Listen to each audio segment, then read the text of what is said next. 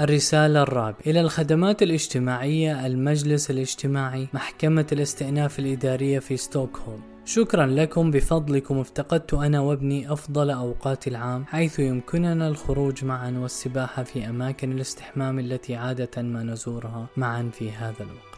يحب ريتشارد رش الماء والسباحة والقفز واللعب في الماء وهي الرياضة الأنسب له بسبب إصابته في قدمه اليسرى وكاحله. وفي الموسم الثاني تتم إحالتنا إلى السباحة الداخلية بالمياه المعالجة بالكلور. كان يجب أن يستفيد من السباحة في الهواء الطلق معنا كل يوم في هذا الصيف. الآن ليس لديه نفس الفرصة حيث هو قابع هناك. قمنا بزيارته أمس لمدة ساعتين على بعد 200 كيلومتر من منزلنا. قال إنه يشتاق إلينا كثيرا.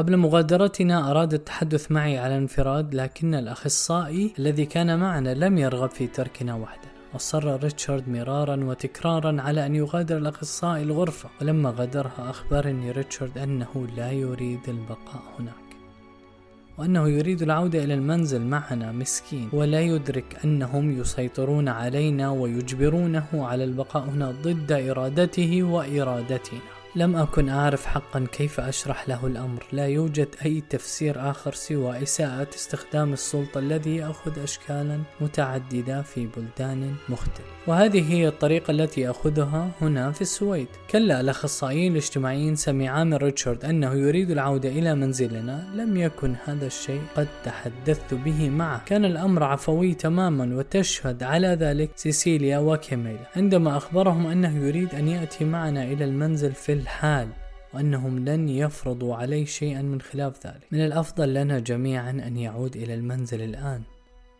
إنها رغبته الخاصة. الرسالة الخامسة. يوم صيفي آخر مشمس حار بدون ولدي العزيز. بعد ثلاثة أسابيع من اليوم كنا سنخرج معا ونستحم ونستفيد من الصيف القصير لكن لا. أنتم تريدون أن تأخذوه وتضعوه بعيدا وتفسدوا علينا فرحة الصيف؟ بدونه تكون أيامي مجرد جحيم وألم. من غير الضروري أن تقلبوا حياتنا رأسا على عقب.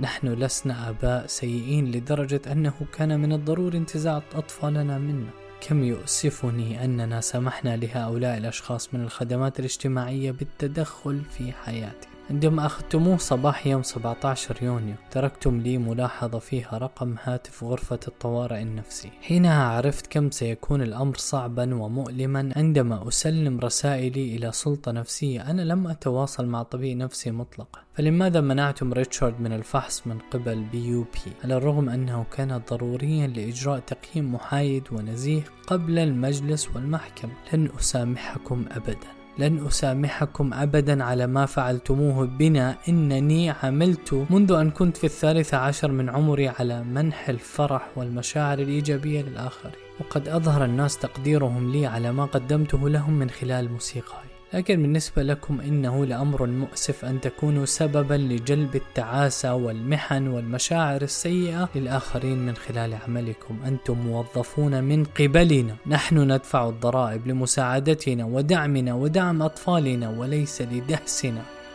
والإطاحة بوجودنا لقد ذهبتم بعيدا جدا مع المجالس والمحاكم والمحامين ومع الأصدقاء من أمثالكم. كيف تتوقعون منا الاستمرار في العيش بدون ابننا بعد الآن؟ إلى متى ستعتقدون أن هذه الحالة ستستمر؟ هل وقعتم عقدا مع ويستنز؟